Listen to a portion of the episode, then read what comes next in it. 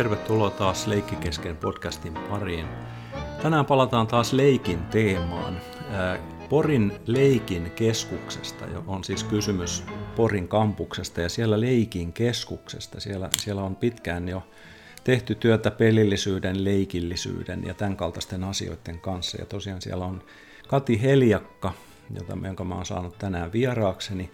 Ja puhutaan leikistä – Minkä takia leikkiä on hankala valjastaa työn tai oppimisen käyttöön ja kuitenkin miksi se on niin välttämätön osa jokaisen meidän elämää, vaikka me ei kaikki sitä tunnustakaan.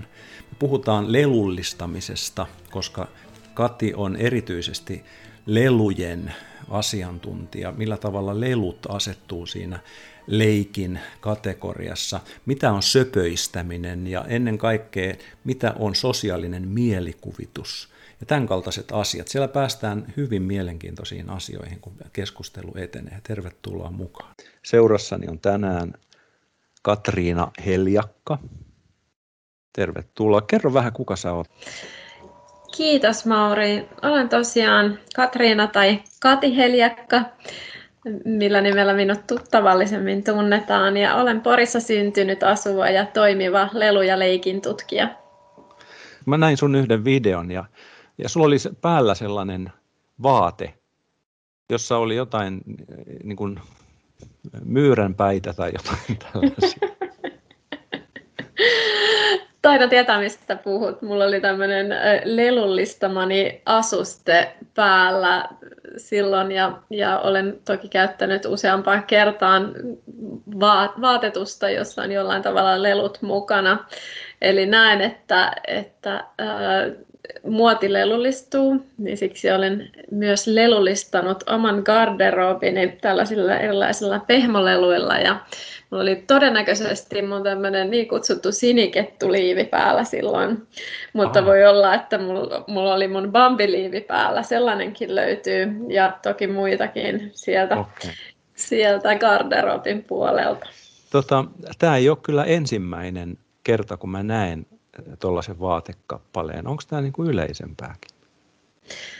No mä ajattelen niin, että tämä kulttuuri leikillistyy ja eri, erityisesti se myös lelullistuu, jos ajatellaan leikin visuaalista ja materiaalista ilmentymistä tässä ajassa.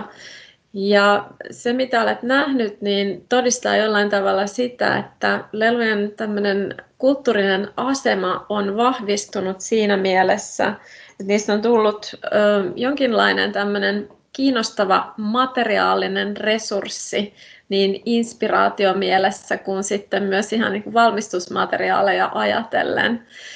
Se, että käytetään leluja vaatetuksessa tai asusteena tai halutaan jopa pukeutua niihin, niin viestii, viestii tästä ajasta ja tietysti ihmisten henkilökohtaisesta leikkimielisyydestä myös. Eli kun sä puhut kulttuurista, niin, niin silloin puhutaan aina että niin kuin tavasta olla. Niin meneekö se järjestys sillä tavalla, että ihmiset kiinnostuu jostain asiasta ja sitten se lähtee tavallaan niin kuin tällaiseksi meemiksi ja sitten siinä vaiheessa niin kuin, sit myöskin talous kiinnostuu siitä. Varmaankin se on näin. Leikki on ö, perusajatukseltaan ja olemukseltaan hyvinkin tämmöistä jäljittelevää tai jäljittelevää toimintaa tukeva ilmiö noin ylipäätään. Eli kun joku luova ihminen innostuu vaikkapa juuri käyttämään näitä leluja taiteet, taiteen tekemisessään, muotoilussaan tai, tai sitten muodissa, niin kun se lähtee leviämään tänä päivänä sosiaalisen median kautta ympäriinsä ja siitä ehkä tulee viraali ilmiö, niin se tarkoittaa sitä, että monet ihmiset varmasti ensinnäkin panee sen merkille, mutta sitten lähtevät myös itse toteuttamaan tällaisia samankaltaisia toimintatapoja. Ja tämä nyt suinkaan ainoastaan liity tähän lelullistettuun asustamiseen ja koristautumiseen, vaan ihan ylipäätään leikkiin oikeastaan kaikissa sen olomuodoissa. Ihminen on eläin, joka jäljittelee toisia ja leikissä jäljitellään leikillisesti toisia yksilöitä ja, ja, ja sitoudutaan johonkin samanmieliseen porukkaan sitä kautta ilmaistaan itseään tavalla, joka on jossain ajassa kiinni ja kiinnostava, jollain tavalla innostava ja inspiroivaa. Voidaan ajatella, että, että se, että pukeutuu leluihin, on eräänlainen leikkiin kutsu myös niille, jotka, jotka sitten näkevät tämän, tämän pukimen ja joillakin se toimii leikkiin kutsuna, ainakin se herättelee dialogin ja vuorovaikutukseen ja se herättää huumoria. Sä kuvailit näitä myyränpäiksi jollain lento, lentokentällä turvatarkastuksessa. Tämä kyseinen asuste on myöskin herättänyt paljon hymyjä ja, ja humoristista suhtautumista. Joku kutsui sitä muistaakseni soopelitakiksi. Mm. Mutta tota, hyvinkin pian sitten käy ilmi, kun sitä lähe, lähempää katsoo, että leluista on kyse. Eli se on niin tällainen sanaton leikkisopimus, heti ei tarvitse avata suuta ollenkaan.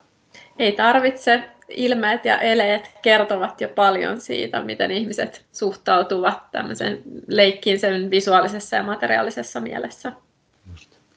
Tota, jos määritellään ihan pikkusen, mä aina mielelläni kysyn näin, että, että jos sellaista sanaa kuin lelu ei mm. olisi, niin mikä se sana sitten olisi?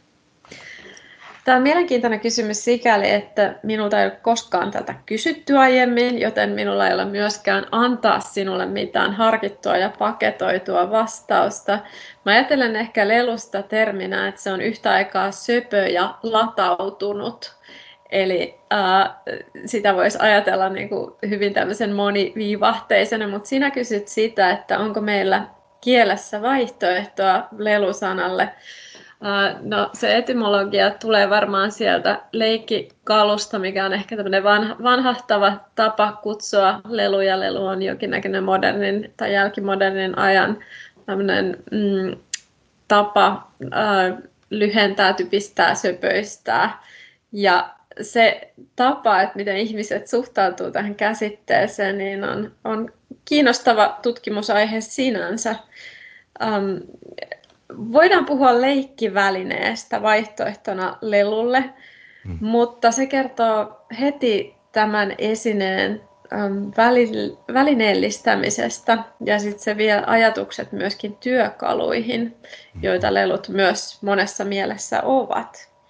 Mm. Mutta kuten sanottu, tämä on hyvä kysymys ja onko sille vaihtoehtoja? Mä ajattelen, että tämä leikkiväline on ehkä vähän semmoinen neutraalimpi ja myöskin tutkimusyhteyksissä aika sopiva, koska työkaluhan voi tarkoittaa eri ihmisille eri asioita, mutta niin kuin sanoin, niin tämä lelutermi toisille näyttäytyy söpönä ja toisilta sitten taas voi ajatella sitä, että siihen liittyy paljon lat- lat- latausta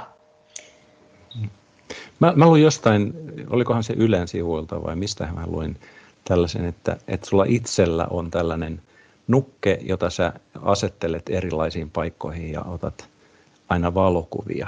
Niin mulla herää se kysymys, että kumpi siinä on lelu, se kamera vai se nukke? Mm. Tämäkin on kiinnostava näkökulma, mikä nivoutuu todella läheisesti tämänhetkiseen tutkimusaiheeseeni, joka on teknologisoituva leikki.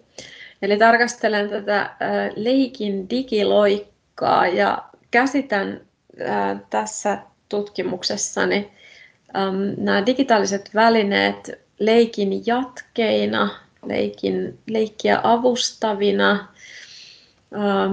koneina. Ja mä ajattelin ensin, että sä kysyt multa, että, että kumpi siinä on lelu minä leikkijänä vai se lelu itsessään, koska tämä lelullistuva aika tietyllä tavalla selfie-kulttuurinen erityisesti tekee meistä ihmisistä myös toisillemme leluja. Ja tästä, tästä aiheesta voi, voi viedä tätä keskustelua moninkin suuntiin. Mutta tosiaankin, kun on aloitellut tutkimusta reilu kymmenen vuotta sitten, niin silloin lelu-valokuvauksen eli kutsumaani kuvaleikkiin käytettiin pääosin digitaalisia kameroita, mutta kuten kaikki tie, tiedämme, niin nämä älypuhelimet ovat nykyään varustettuja niin korkealaatuisilla kameroilla, että ihmiset ovat ähm, ainakin äh, tietyssä mielessä jättäneet, jättäneet painavat kamerat kotiin ja se antaa sitten mahdollisuuksia kuljettaa mukanaan vähän enemmänkin kuin yhtä lelua. Ja tämä on kiinnostava ilmiö sinänsä, että jos puhutaan mobiiliteknologiasta, niin myös lelut ovat liikuteltavia ja niitä todella liikutellaan, ei ainoastaan lähiympäristöissä, vaan jopa leluturismin nimissä vähän kaukaisemmissakin ympäristöissä ja paikoissa. Ja, ja, ja se sitten usein johtaa siihen, että käytetään nimenomaan matkapuhelinten, äly, älykännyköiden kameraominaisuuksia ja kuvaleikitään, koska se on teknisesti niin mahdollista, kiehtovaa ja mahdollistaa sen myöskin sen sosiaalisen jakamisen aika kevyesti. Eli nämä kaikki asiat kytkeytyy toisiinsa. Se materiaalinen lelu leikkiin kutsujana, teknologia, joka, joka mahdollistaa sen, että me pystymme kuvaleikkimään ylipäätään, kun siihen liittyy se valokuvaus ja sitten näiden kuvien jakaminen suoraan sosiaalisen median alustoille josta palataan sitten aikaisemmin tämän keskustelun aikana äh, kosketeltuun aiheeseen, eli tähän, tähän leikin mimeettiseen jäljittelevään voimaan ja tendenssiin. Just. Eli kun aikuiset ja lapset, kaiken ikäiset näkevät kiehtova, kiehtovia leluaiheisia valokuvia, niin moni ehkä ajattelee siinä kohtaa, että onpas hauskan ja, ja kiinnostavan näköistä, että voisinpa kokeilla tuota itsekin. Tota, sä mainitsit nyt tämän leikkiin kutsun. Ja sitten nämä selfiet, että se on se selfie, selfien otto ja se selfie, ikään ihminen on niin kuin lelu. Niin onko tämä nyt sitten sitä yhteiskunnan lelullistamista? Ja Frans Mäyrä 2016 Otaniemen TED-puheenvuorossa puhui yhteiskunnan leikillistymisestä, niin onko tämä niin kuin sellainen konkreettinen asia, josta se näkyisi? Ehdottomasti. Ähm, tästä 2000-luvun leikistä on sanottu, että se on hyvin silmäkeskeistä. Ja näen sen niin, että ähm, kulttuurin lelullistuminen on yksi kulttuurin laajemman leikillistymisilmiön alalajeista ihan samalla tavalla kuin esimerkiksi pelillistyminen tai pelillistäminen sitä ovat. Ja se, että me näemme nyt, miten ihmiset leikkivät, johtuu siitä, että ihmiset todella dokumentoivat omaa leikkiään jopa tässä mielessä, että he tekevät selfieitä ottaessaan itsestään leikkivälineen tai lelun, kuten mainitsit, niin on hyvinkin konkreettinen ilmentymä siitä, että miten voidaan ajatella, että me eletään leikillistyneessä tai leikillistyvässä kulttuurissa yhä, yhä suurimmissa määrin. Mutta vastavuoroisesti voisi tietysti kysyä ja kannattaakin että eikö leikkiä aina ole ollut myös aikuisten elämässä, ja näin varmasti on, mutta se mikä erottaa tämän hetken menneestä on se, että meillä on nimenomaan nämä leikkiä rikastuttavat ja, ja sen jakamisen mahdollistavat välineet. Ja ne osoittavat, kun seuraa esimerkiksi sitä, että mitä, mitä leikkiä sosiaalisessa mediassa esitetään vaikkapa Instagramissa tai YouTubessa, että ensinnäkin näiden leikin dokumentaatioiden takaa eivät löydy ainoastaan lapset, vaan ihan, kuten mainitsin, kaiken ikäiset leikkijät. Just. Toi Stenruusin Jaakko puhui siitä, että ihan 1800-luvulle asti niin aikuiset leikki, mutta sitten se aikuisten leikki loppu, kun siitä tuli tavallaan niin kuin sopimatonta laiskottelua ja nyt sitten milleniaalisukupolvi on alkanut niin kuin uudestaan leikkiä. Mulla nyt heti herää niin kuin kysymys, että niin kuin, miksi? Miksi se tavallaan niin kuin säilyy sieltä lapsusta? Ei, ei tule tavallaan sitä niin kuin aikuismaista pudotusta siinä leikkimisessä, vaan niin kuin erityisesti miehet niin jatkaa tavallaan sitä. Niin, mä ehkä kyseenalaistaisin sen, että, että kyllä sitä leikkiä varmasti on ollut tässä välilläkin, minkä mainitsit, mutta meillä ei ole ollut ikään kuin siihen välineitä, jolla sen olisi voinut samalla tavalla sosiaalisesti jakaa. Että se, että leikki ei ole näkynyt voi hyvinkin olla seurausta kaupungistumisesta ja siitä, että yhteisöt eivät enää Suomessakaan kerääntyneet tämmöisten yhteisten leikki- ja tanssipaikkojen ympärille samoissa määrin kuin joskus, joskus kauan ennen kaupungistumisen aikaa. Eli tällaiset kyläyhteisöt ynnä muut eivät toteuttaneet sitä leikkisyyttään enää niin kuin yli sukupolvisessa mielessä jossakin sille leikille omistetuissa paikoissa. Ja ihmiset siirtyivät kaupunkiin ja, ja varmaankin myöskin viihdekulttuurin lisääntyminen on vienyt tilaa siltä yhteisölliseltä leikiltä ja leikistä on ähm, juurikin tämän kaupungistumisen ja, ähm, ja kaupunkeihin liikehdinnän vuoksi tullutkin hyvin yksilökeskeinen tapa viettää aikaa.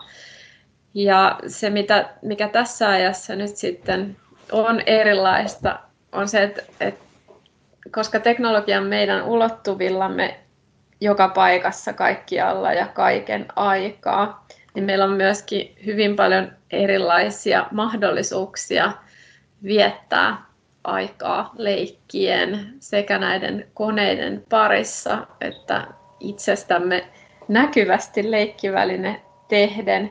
Ja omassa tutkimuksessa ehkä tämä milleniaalien leikillisyys korostuu eritoten ähm, tarkastellessa erilaisia työelämän organisaatiokulttuureja, jossa on huomattavissa ihan selkeä leikillistyminen siinä mielessä, että, että paitsi että sisustetaan hyvinkin leikkimielisiä tiloja, fyysisiä tiloja työntekijöiden työ- ja rentoutumiskäyttöön, niin myöskin joissain tutkimuksissa ollaan tapailtu sitä, että miten nämä ähm, ehkä juuri milleniaaleja edustavat ihmiset haluavat rakentaa sitä yhteisöllisyyttä ja työhyvinvointia sellaisen yhteisen äh, leikillisen kulttuurin kautta, joka voi liittyä suora, suoraan siihen työhön, mutta voi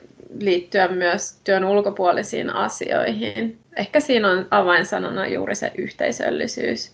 Mutta että se liittyy laajemmin ehkä keskustelun työn ähm, murroksesta ja siitä, että mi- miten ihmiset ottavat ehkä enemmän valtaa suhteessa siihen, että mi- miten he elämänsä viettävät. Ja, ja monet varmaan nuoremmista ihmisistä ajattelevat, että, että he edellyttävät ikään kuin työelämältä myös tietynlaista leikillisyyttä, ettei kaikki ole niin vakavaa, suorituskeskeistä ja alati tehokasta työelämässäkään, vaan siellä pitäisi olla vapautta leikkiin ja tilaa sille.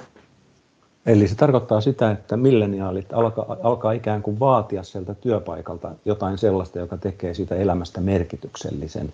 Sä käytät jossain haastattelussa tätä työn merkityksellisyyttä ja sitten, että se tietynlainen leikkimielisyys, empatia ja myötätunto ja tällaiset asiat tulee ikään kuin sen leikin kautta. Avaa vähän sitä, mitä se tarkoittaa. No, jos me ajatellaan ihan Suomen näkökulmasta, niin äh, leikki on varmaan monen aikuisen mielestä hieman epäilyttävää siksi, että leikki on aina tietyllä tavalla kontrolloimatonta ja jopa hieman anarkistista. Leikkiin liittyvät vahvasti tunteet ja myös se, että miten otetaan erilaisia rooleja ja samaistutaan – mutta myöskin koetaan hyvin voimakkaita tunteita toisten puolesta, asetutaan ikään kuin toisen asemaan.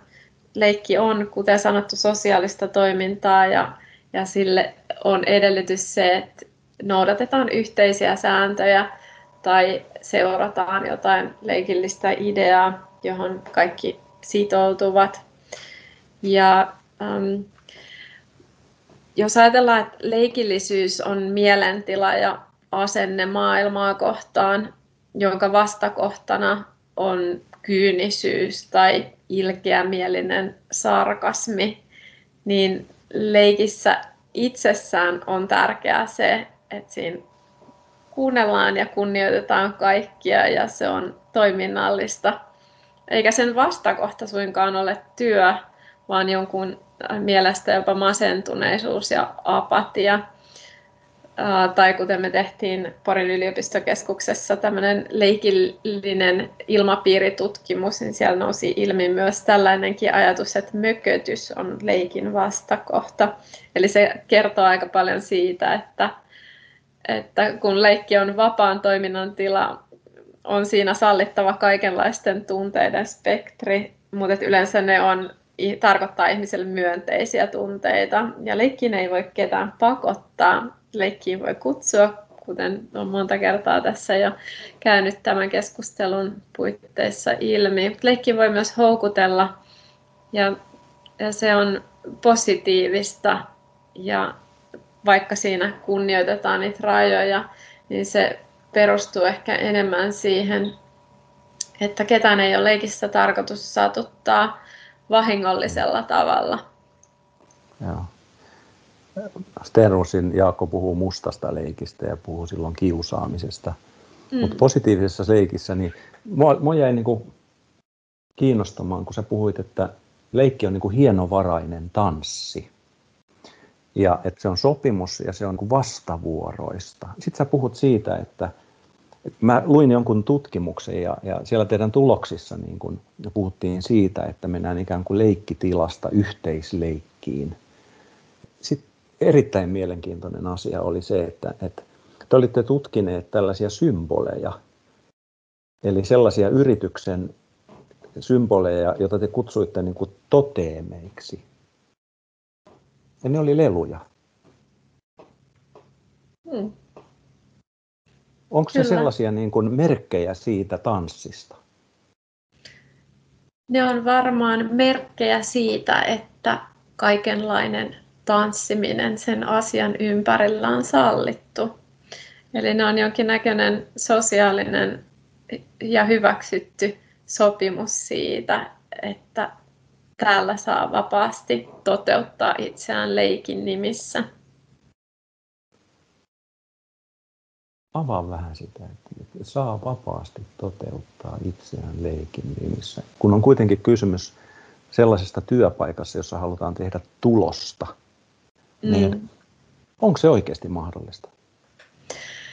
No mä luulen, että tämä liittyy siihen, että tässä kyseisessä tutkimuksessa nämä oli IT-alan organisaatioita, joita tutkittiin ja he tekevät hyvin tämmöistä tietointensiivistä työtä, jonka vastapainoksi ehkä haetaan jotain aivan muuta sen sijaan, että, että ähm, koko ajan ajateltaisiin sitä suorituspainetta – niin pyritään ehkä luomaan sille luovuudelle ja hyvinvoinnille tilaa juuri leikin kautta, jolloin se voi saada hyvinkin erilaisia ilmentymismuotoja, kuten nämä mainitsemasi toteemieläimet, jotka monessakin fyysisessä ilmentymässään olivat nimenomaan leluja. Näissä kyseisissä yrityksissä, joita tutkimme, niin Tämä sai myös tämmöisiä hyvinkin luovia, taiteellisia, itseilmaisullisia muotoja, kuin että ähm, se, että näistä hahmoista, jotka näitä, tai joita nämä toteimit olivat, niin maalattiin erilaisia tauluja, niiden ö, hahmojen välille rakennettiin erilaisia perhesuhteita, niistä tehtiin veistoksia vaikkapa muovailuvahasta. Niitä vaatetettiin eri tavalla. Hyvinkin tämmöisiä lelukulttuureihin liittyviä, liittyviä toiminnan malleja. Ja tämä kertoo ennen kaikkea mun mielestä siitä, että mielikuvitusta arvostetaan. Ja ajatellaan ehkä, ehkä niin, että kun luodaan se ajatus siitä vapaasta tila, tilasta toteuttaa itseään sen työn ohella, huom, sen ohella, ei välttämättä aina sen aikana sinänsä tai itse tarkoituksellisesti, mutta jos me ajatellaan kaikkia niitä hetkiä kun emme ole syventyneitä siihen työtehtävään, niin me yleensä hakeudutaan toisten pariin niissä työyhteisöissä ainakin normaaliaikoina. Niin se, että, että siellä on ikään kuin semmoinen kollektiivinen sopimus sellaisesta, että saa heittäytyä leikkisäksi ja voi yhdessä kehittää jotain pitkäkestoista juonellista leikkiä jonkun asian ympärille, kuten esimerkiksi näiden totemieläinten, niin on arvokas asia sinänsä. Kun sä puhut mielikuvituksesta, niin, niin silloinhan sä puhut sellaisista asioista, joita välttämättä ei ole olemassa. Niin tarkoittaako tämä myöskin sitä, että tämä on ihan oikeasti tällainen kova työkalu, että vaikka se on leikillinen, mielikuvitukseen perustuva, niin se on kuitenkin tällainen tarkoitushakunen, että sinne yritykseen kannattaa luoda joku tällainen, sä puhut artefakteista.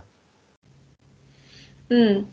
Ehkä tässä, tässä kyseisessä tutkimuksessa mielenkiintoista oli nimenomaan se, että toisessa case-yrityksessä tämä hahmo oli syntynyt ehkä hyvinkin strategisessa mielessä – se liittyy tähän IT-alan slangiin, mistä tämä lelumainen toteemi sai muotonsa. Ja toisessa yrityksessä taas se syntyi hyvin orgaanisesti ihan yhden piirretyn hahmon ympärille. Eli mä uskoisin, että riippuen vähän siitä syntyhistoriastaan, niin se voi ikään kuin jatkaa matkaansa vähän eri tavoin ja, ja sen sen tämmöinen välineellistäminen voi toteutua vähän eri tavoin myöskin, mutta jos se syntyy, sanotaanko työntekijöistä itsestään, niin ollaan ehkä kestävämmällä pohjalla sen suhteen, että siitä leikistä voi tulla nimenomaan pitkäkestoista ja, ja se voi alkaa jollain tavalla kannatella sitä organisaation kulttuuria myös. Mutta jos se annetaan ikään kuin ylhäältä, ja se on vaikka kirjoitettu strategiaan ja sitten se luovutetaan sieltä työntekijöille, niin siihen ei ehkä sitouduta yhtä vahvasti, koska leikkiä ei voi sillä tavalla suitsea, sitä ei voi pakottaa mihinkään malliin aivan samalla tavalla kuin leikkiin ei voi pakottaa ketään ihmistä tai eläintä. Sen pitää olla myötäsyntyistä ja vapaaehtoista.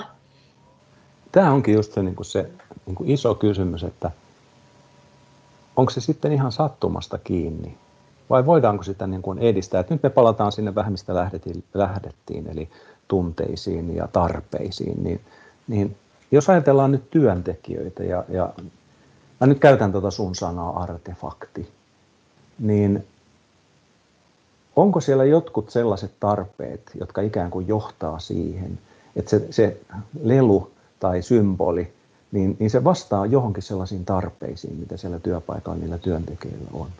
Sitten onko se, niin kuin, että, että se esimerkiksi niin kuin edistää tällaista niin kuin liittymisen tarpeita, tai sä puhut tällaisesta asiasta kuin, kuin ää, sosiaalinen mielikuvitus, niin liittyykö tämä siihen?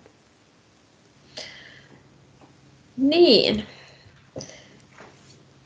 Voidaan ajatella, että että leikillisyys on hauskuutta monimuotoisempaa. Se voi olla hauskaa ja viihdyttävää, mutta se voi olla myös haastavaa, jännittävää ja jopa vaikeaa. Ja monet ajattelee ehkä leikistä, että se on hylyn pölyä, mutta leikki on myöskin hyvin vakavaa. Se voi olla todellisuuspakoa, mutta se on jollain tavalla ankkuroitunut myös vahvasti todellisuuteen. Leikillä optimointi ei onnistu. Se pakenee itse tarkoituksellisesta hyödyn tavoittelua ja juuri tätä instrumentalisointia, mitä me tässä puimme. Leikkiin voi kutsua ja houkutella, mutta siihen ei voi pakottaa. Ja, ja itse asiassa kaikki tämmöinen kontrollointi ja elämän tai hallintakysymykset tai, tai halu niin kuin jollain tavalla pyrkiä liikaa liikaa rakentamaan jotain, jotain puitteita ihmisille heitä johdatellakseen tai heidän mielikuvitustaan ikään kuin siihen työtarkoitukseen vangittakseen, niin on mun mielestä harhaa ja, ja, ja se, ei, se ei ole aitoa ja sellaista mihin ihmiset voivat sitoutua. Mutta mä olen sitä mieltä vahvasti kuitenkin, että leikkiin voi houkutella. Ja jotta näin voisi tehdä, niin tarvitaan aikuisia leikin kokemusasiantuntijoita, eli ihmisiä, jotka tunnistavat leikin ja jotka tunnistavat myös sen leikin arvon. Ja vapausleikkiä synnyttää yhteisöllisyyttä ja toisinpäin yhteisöllisyys rohkaisee leikillisyyttä.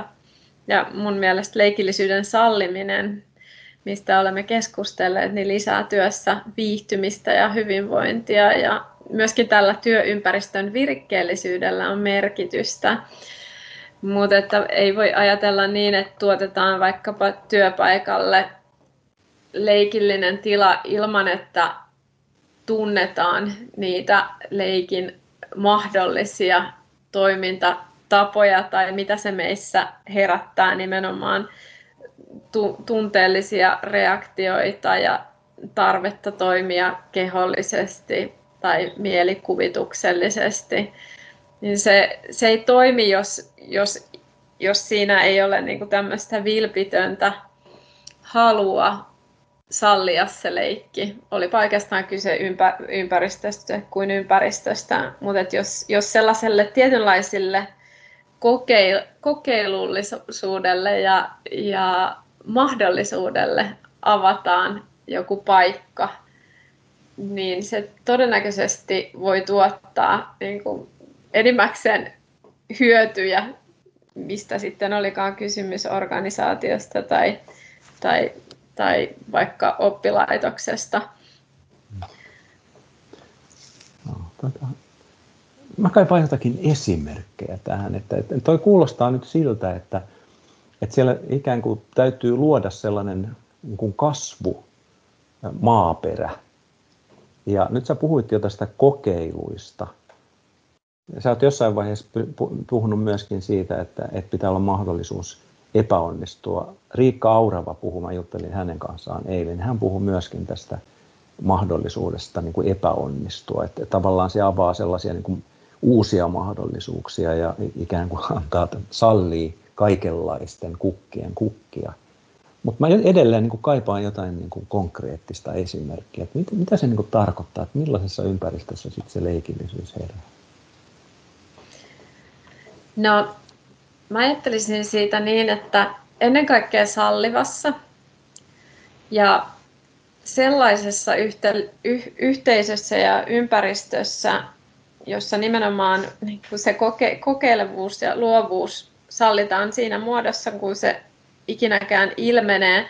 Ehkä sille leikille annetut työkalut, erilaiset artefaktit, kuten mainitsit, tai kutsun niitä myös leikillisiksi lähestymistavoiksi, eli erilaiset materiaalit, mitä annetaan niin kuin ihan täysin vapaaseen käyttöön, erityisesti koskee aikuisia, niin voivat synnyttää kaikenlaista mielenkiintoista ja, ja arvokasta ympärilleen. Ja tämä nyt ehkä liittyy tämä ajatus itsellä siihen, että miten, miten aikuiset ja lapset lähestyvät näitä leikin välineitä.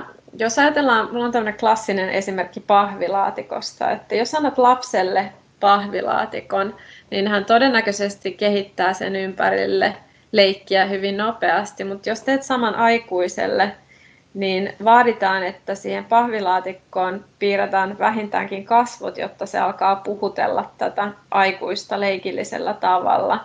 Okay. Ja äh, puhuimme tästä mielikuvituksesta. Moni aikuinen ehkä ajattelee, että he eivät omaa mielikuvitusta, mutta aivan varmasti jokainen, joka käy jollain tasolla minkäänlaisia hiljaisia dialogeja mielessään, niin on jo hyvin lähellä leikkiä siinä toiminnassaan. Mutta se kaipaamasi konkretia tähän, niin ehkä se manifestoituu näiden fyysisten välineiden avulla juuri sillä tavalla, että lelujen ja muiden leikkivälineiden tai leikillisten ympäristöjen kanssa on lupa toimia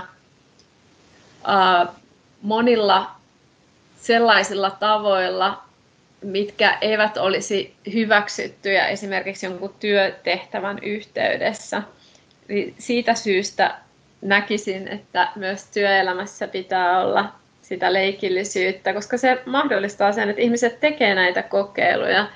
Yksi organisaatio, joka on tämmöinen niin muotoilufilosofialtaan erittäin tunnettu maailmalla, niin on pistänyt pystyyn työ, työpaikoilleen tämmöisiä verstaita, missä ihmiset voivat, voivat ihan vapaasti toteuttaa haluaan, kommunikoida erilaisten materiaalien kanssa, rakennella, värkkäillä erilaisia asioita, tuunailla niitä. Ja niiden kautta saattaa syntyä oivalluksia myös siihen varsinaiseen työhön. Eli se, että ihmiset laitetaan toimimaan erilaisten materiaalien kanssa, voi tuottaa jotain ratkaisuja, mikä tekee niistä myös sitten esimerkiksi työn tekemisen tai oppimisen kannalta erittäinkin kiinnostavia. Ja tämä on ehkä juuri se tapa, millä sitä leikkiä kannattaa välineellistää ja instrumentalisoida organisaatioissa. Että antaa välineitä sille, mutta ei pyri vaikuttamaan liikaa siihen, että mitä niillä välineillä pitäisi tehdä. Okei. Pitääkö ne kuitenkin liittyä sitten siihen substanssiin, mitä ollaan tekemässä? Vai voiko ne olla ihan mitä tahansa? Mun mielestä niiden pitää ehdottomasti olla mitä tahansa. No palautuuko tämä nyt sitten tähän sun soopeliin siellä lentokentällä? Niin, se on hyvä kysymys. Äh, ajattelen sitä todella itse leikkiin kutsuna ja, ja silloin myös praktinen käyttötarkoitus, koska se on vaate, eli se suojaa ja lämmittää minua, mutta siinä on tällainen leikillinen lisäarvo, mikä tuottaa ehkä hyvää mieltä toisille. Ja se tekee siitä lelullistetun.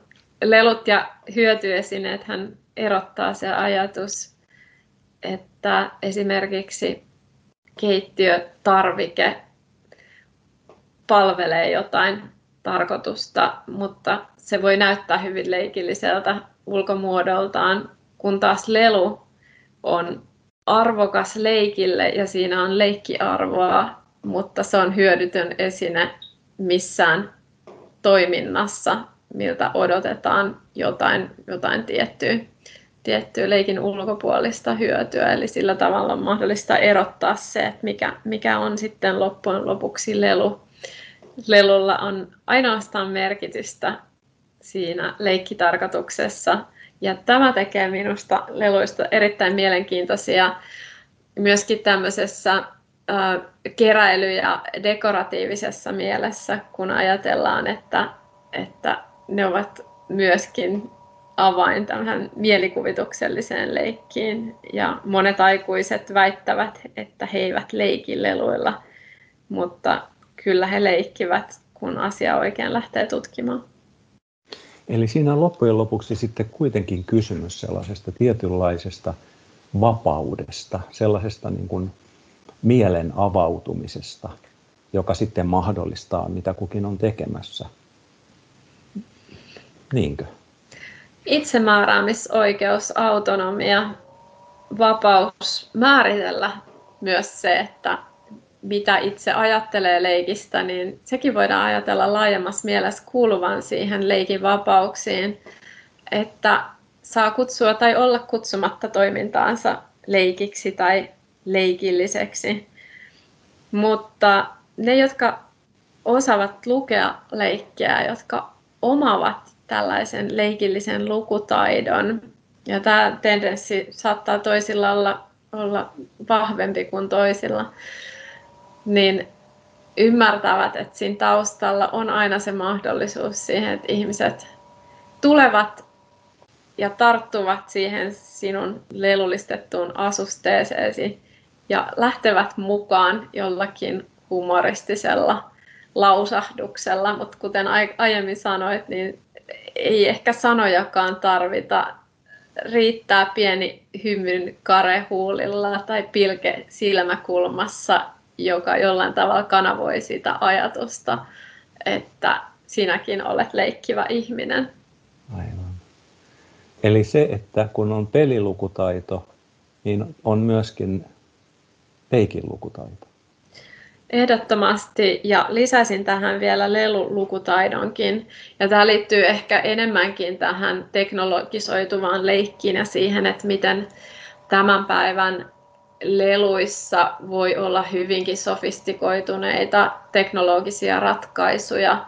Puhutaan lelujen internetistä jopa ja myöskin se, että mitä käsitämme leluna ja minkä käsitämme robottina, niin sulautuvat toisiinsa aika merkittävillä tavoilla jo, että se miltä, miltä robotti tänä päivänä näyttää, niin se voi olla hyvinkin tämmöinen ilollistettava lemmikin näköinen olento, ja se voi yhtä lailla olla lelu.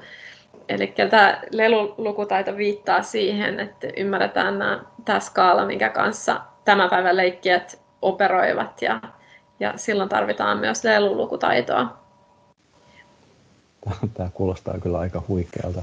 Mä kyllä muistan, että tässä muutama vuosi sitten oli tällainen niin kuin karvanen hyljö, jota annettiin senioreille ikään kuin tällaiseksi hellittäväksi ja sitten, sitten se päästi ääniä ja, ja sen silmät kiiluja tällä tavalla, niin puhuuko tällaisista roboteista vai mistä, millaisista roboteista? Sä mainitsit tämän pelujen internetin, niin tarkoittaako se esimerkiksi botteja tai niin konkretisoi hieman? Lelujen internet tarkoittaa ihan leikkitarkoitukseen luotuja, suunniteltuja ja muotoiltuja leikkivälineitä, joilla on yleensä joku hahmo fantastinen tai, tai eläintä muistuttava. Sitten on olemassa sosiaalisia robotteja, e, esimerkiksi tällaisia lemmikki, lemmikkiä ja muistuttavia robotteja, kuten robottikoiria, jonka parissa itse olen tehnyt myös paljon tutkimusta sekä esikouluikäisten että senioreiden kanssa. Ja mainitsit tämän hyljerobotin, ja se on nimeltään Paro, ja se on Uh, Guinnessin ennätysten kirjan mukaan maailman terapeuttisin robotti. Tiedä sitten, miten se on verifioitu se, se ennätys, mutta kuitenkin kiinnostavaa. Se on hyvin söpöistetty robotti ja, ja söpöistäminen on muuten yksi lelullistamisen alalajeista. Eikä. Kyllä, se on hyvin, hyvin, hyvin nyansoitunut tämä terminologia, kun sitä on tässä päässyt kehittelemään. Mutta tosiaankin nämä sosiaaliset robotit saavat tällaisia, ähm, puhutaan myös luonnollisista käyttöliittymistä, eli tämmöisen pehmeän turkin ajatellaan houkuttavan juuri siihen silittelyyn ja hellimiseen. Ja nämä on ihan tutkittua tietoa myöden todettu, että elävän koiran silittäminen laskee stressitasoja ihmisessä ja, ja vaikuttaa täten ihmisen hyvinvointiin, niin samalla tavalla voidaan ajatella, että nämä robotit kehittyvät siihen suuntaan, että, että niillä voidaan todeta ihan samankaltaisia vaikutuksia. Ja tällä hetkellä ajankohtaisen ja kiinnostavan tästä ilmiöstä tekee se, että näiden sosiaalisten robottien hinnat tulevat koko ajan alaspäin ja niitä on kaupallisessa uh, mielessä myös markkinoilla, että hyljerobottihan maksaa useita tuhansia dollareita, mutta tänä päivänä voi kukin internetistä tilata itselleen jo tällaisen karvaisen lelurobotin, josta sitten voi saada monenkinlaista leikillistä mielihyvää, eritoten varmasti tämmöisenä kumppanina, jossa on mukana äänet ja valot ja liikkeet. Mutta omassa tutkimuksessa olen kollegojen kanssa tutkinut myös sitä, että miten sitä voitaisiin soveltaa tällaisten prososiaalisten taitojen, kuten juuri empatia, kyvyn kehittämisessä. Ja tätä me ollaan tutkittu esikouluikäisillä lapsilla. Eli se tarkoittaa sitä, että nyt kun tulee elävä koira, niin niin kaikkihan ruvetaan mussuttamaan sille koiralle. Tai se, että, että useimmat ihmiset, jotka näkee pienen vauvan, niin siinä niin kuin herää tällainen hoivavietti. Niin onko siinä tällaisista sitten? Nimenomaan äh, tästä puhutaan, kun puhutaan näistä, tämä koskee myös näitä lelujen internetin luettavien leikkivälineiden äh, piiriä, mutta ennen kaikkea näitä sosiaalisia robotteja, joita, joita kaupallisessa mielessä markkinoidaan tänä päivänä hyvinkin huokeasti. Eli voidaan puhua tämmöisestä suostuttelusta, mitä nämä lelut kanavoi ja muotoilijat ovat hyvinkin tietoisia siitä, että millaisia tarjoumia näihin, näille annetaan näille leikkivälineille, jotta ne olisivat mahdollisimman tämmöisiä vetoavia ja, ja houkuttelisivat nimenomaan siihen hoivaamiseen ja, ja hellittelyyn. Ja sitä kautta voidaan synnyttää sitä empatiaa, mutta kun tämä tuodaan leikillisen oppimisen piiriin, niin tarvitaan myös varhaiskasvatuksen ammattilaiset kehittämään erilaisia tehtäviä näiden leikkivälineiden oheen, eli ne, tavallaan ne leikki, sen leikkivälineen rooliksi, kuten tämän robottikoiran, jää toimia tämmöisenä eläinavustajana näissä leikillisen oppimisen tilanteissa. Eli silloin kun leikki viedään sinne oppimisen kenttään, niin siinä pitää toisaalta, siinä ei riitä lelu- ja leikin tutkija, vaan silloin täytyy olla myös opetusalan ammattilaiset mukana, jotta he voivat sitten todeta, että onko tällä jotain merkitystä muussakin kuin mielihyvän ajatuksessa, että tapahtuuko sitä oppimista näiden parissa. Mutta mikä tekee mielestäni tästä tosi kiinnostavaa on sen, se ajatus siitä, että, että, että voidaan myös puhua tämmöisistä vakavista leluista. Ja puhutaan myös, myös tämmöisestä oppimisviihteestä, mutta tämä vakava lelu on mielenkiintoinen aihe, koska se on jollain tavalla tässä ajassa niin voimakkaasti kiinni. Ehkä haluaisin vielä käyttää muutaman hetken siihen, että puhuisin tästä viime vuoden Nalle-haasteesta, joka edustaa, joo. Kyllä, edustaa, edustaa tietyllä tavalla tätä vakavaa, vakavan lelun, lelun ää, ajatusta ja ennen kaikkea leluaktivismia. Eli sitä ää, ajatusta, että, että leikkiväline kytketään tämmöisen jonkinnäköisen ää, ihmisen ää, hyvinvointia ää, ja yhteisöllisyyttä tukevaan agendan pariin. Eli Nalle-haastehan perustui siihen, että kun tämä pandemian aika alkoi, äh, ihmiset alkoivat ympäri maailman sijoittamaan nalleja ja muita pehmoleluja ikkunoihin, joista niitä oli sitten helppo bongata. Ja siihen liittyy myöskin tämmöinen pelillistetty haaste, eli äh, maissa, jossa tämmöinen äh, liikehdintä oli mahdollista, niin lapset sitten kiersivät perheineen kurkistelemassa, mistä löytyy nalleja ja laskivat, että kuinka monta nallea on löydetty per päivä tai per, per kävelyretki. Mutta että mä oon tutkinut tätä nyt monivaiheisesti, tätä ilmiötä ensin media-artikkeleiden kautta ja toisessa vaiheessa haastattelemalla aikuisia leluleikkiöitä Suomessa, Singaporessa ja Isossa Britanniassa ja kysynyt heiltä, että ensinnäkin, että osallistuivatko he tähän Nalle-haasteeseen ja toisaalta, että millä tavalla he ovat leikkineet leluilla tämän pandemian aikana. Ja siellä pääsi sitten pureutumaan haastatteluaineistoissa sellaisiin kommentteihin, jotka kyllä kertoivat tosi paljon tästä, tästä neuvokkuudesta. Ensinnäkin niin kuin ottaa erilaisia materiaaleja siihen leikkiin mukaan ja myöskin sitten siitä, että miten, miten ähm, nämä ähm, nallet kuvasivat sitä, että tämän, ähm, tämän sosiaalisen eristymisen äh, ikäviä haittapuolia pyrittiin ehkäisemään tähän mielikuvitukselliseen leikkitoimintaan osallistumalla. Eli siinä voitaisiin hyvinkin vahvasti puhua nimenomaan tästä sosiaalisesta ja kollektiivisesta mielikuvituksesta, joka nosti tässä haasteessa ihan yhteisöllisessä mielessä päätään. Ja sitä tosiaan leikittiin muuallakin kuin Suomessa, monessa eri maassa.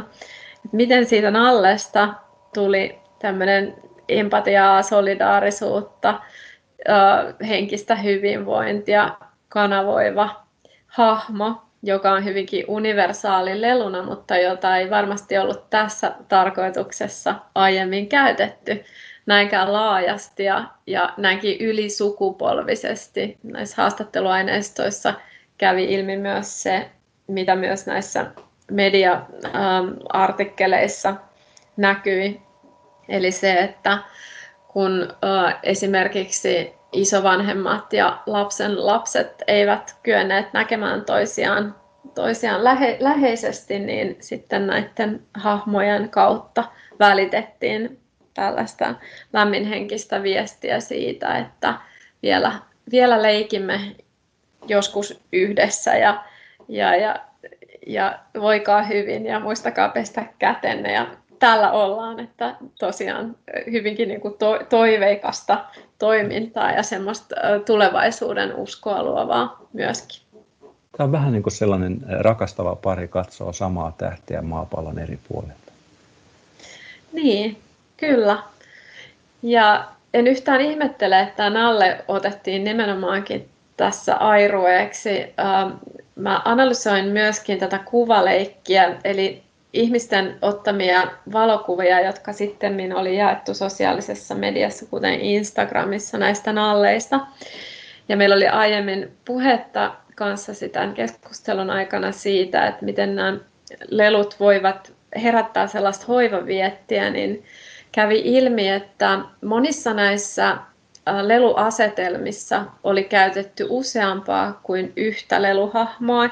Ja nämä leluhahmot, eli pääosin sitten nallet ja muut pehmolelut, oli aseteltu hyvin lähekkäin, sylikkäin, toisiaan halaamaan tai toisiaan, toisistaan kättä, kättä pitämään. Eli siinä kuvattiin sitä läheisyyden kaipuuta. Ja mun mielestä niin kuin tällaisissa ää, ilmentymissä, niin äh, voiko, voiko tunnetta kauniimmin kuvata, kun ei voi olla toista ihmistä lähellä, kun asettamalla kaksi tällaista empaattista hahmoa toistensa läheisyyteen ja, ja välittämään sitä kautta sitä toivon viestiä. Mun mielestä tämä oli todella koskettavaa. Nyt mä ajoin sulta kysyä vielä niin kuin sisusta ja resilienssistä, mutta, mutta sä taisit vastata niihin kysymyksiin jo. Eli, eli nythän kun sä puhuit tuosta toivosta, niin, niin Emilia Lahtihan on puhunut toivosta niin kuin sisun yhteydessä. Haluatko jotain lisätä siihen? Ehdottomasti. Paitsi että, että tässä Nalle-haasteessa oli nähtävissä tämä tämmöisen negatiivisuuden vastustaminen ja neuvokkuus, niin siinä oli hyvin voimakkaasti myös läsnä se, mitä kutsun itse leikilliseksi resilienssiksi. Eli leikillinen resilienssi tarkoittaa minulle sopeutumiskykyä, joka on kuitenkin leikillisesti hyvin värittynyttä ja tarkoitan tällä sitä, että siinä ei ole ainoastaan kyse selviytymisestä, vaan sellaisesta positiivisesta, eteenpäin pyrkivästä ja toiveikkaasta selviytymisestä. Ja mun mielestä se on hienoa, että vaka- vakavinakin ja epätavallisina aikoina ihmisistä löytyy näkyvästi leikillisiä piirteitä ja heidän toiminnassaan voi erottaa sellaista leikkiä, jossa on tulevaisuuden uskoa. Ehkä siinä kiteytyy oma ajatus siitä, mitä leikillinen resilienssi on. Tämä oli aika upea, upea tiivistys. Eli tämä kyllä avasi mulle niin kuin lelun käsitteenä ihan toisella tavalla. Eli, eli se, mä puhuin sulle siitä rajatila-objektista silloin, kun me juteltiin vähän aikaisemmin tässä – ja mun käsitys niin kuin siitä, että mitä Esa Saarinen puhuu rajatila-objektista, niin, niin kyllä se todellakin niin kuin on sitä. Ja sellainen niin kuin konkreettinen asia, että jos me puhutaan nyt esimerkiksi yrityksistä, niin, niin siellä se tila ja, ja siellä tilassa olevat, sä puhuit niitä, niistä virikkeistä ja sellaisista, jotka niin kuin herättää sen leikillisyyden, niin kuin sulla oli, oli se soopeli, niin nämä kaikki ikään kuin nivoutuu siihen yhteen. Sitten siellä on se tietynlainen mielentila, asenne, mindset, niin kuin sanotaan. Kyllä. Ja ne jollain tavalla lähtee, lähtee hyvin voimakkaasti siitä lelusta. Et ehkä voisi vielä ajatella, mitä lisättävää tässä on, että me ollaan fyysisiä olentoja ja siksi me kaipaamme jotain käsin kosketeltavaa, jotain hyvänä pidettävää, helliteltävää, siliteltävää. Ja kaikki jollain tavalla nämä ajatukset nivoutuu siihen lempeään leluhahmoon, jota voidaan jopa käyttää leluaktivismissa tämmöisenä toivon airoeena. Mutta niin kuin mainitsit, niin myös ehkä vähän arkisemmassa kontekstissa mielikuvituksen ja luovuuden herättelijänä, mutta ennen kaikkea, jotta ihmiset tulisivat leikin kautta yhteisöksi. Tota, vielä yksi viimeinen tällainen henkilökohtainen kysymys. Mä en tiedä, varoitinko mä sua etukäteen, mutta mä oon kaikilta haastateltavina, tai oikeastaan niin kuin ihmisten, ihmisille, jonka kanssa mä oon keskustellut, niin kysynyt, että mikä on, mikä on sinun syntysanasi? Eli mikä tarkoittaa, tai mikä sana kuvaisi sua niin kuin toimijana? Mä ajattelen, että se olisi mielikuvitus, koska mm, pidän omaa sisäistä maailmaani hyvin rikkaana. Ja mä ajattelen, että se, on se, mie- se mielikuvitus on suuri osa sitä omaa leikillistä resilienssiäni. Ja sitten toisaalta sana, mikä, minkä haluaisin jollain tavalla välittyvän oman toimintani kautta, on ehkä valo. Ja tämä liittyy hyvinkin lähelle niiden ihmisten ajatuksia, joita olet ehkä tässä keskustelumme aikana siteerannut. Olet maininnut Emilia Lahden ja Esa Saarisen ja ajattelen, että, että se, että, että joku on tällainen valon kantaja, niin ehkä osoittaa, osoittaa tietä eteenpäin. Ja se mua on kiinnostanut liike eteenpäin. Niin leikki, mielikuvitus ja valo, ne kaikki jollain tavalla kannattelee ja ohjaa. Tähän on hyvä lopettaa. Kati Heljakka, Heljakka on Suomessa ollut 2019 21 kappaletta, joten se on aika harvinainen valo. Mä, on, mä kiitän sua tosi sydämellisesti, koska tämä on ollut nyt niin kuin tosi avaava haastattelu. Kiitos sinulle. Leikistä on aina ilo puhua ja uskon, että kun puhumme leikistä, niin avaamme ihmisten ajatuksia sille, minkä vuoksi kannattaisi ajatella, että leikki on arvokasta. Leikkiä tarvitaan nyt enemmän kuin koskaan. Nyt on leikin aika. En voisi olla enempää samaa mieltä. Kiitoksia. Kiitos.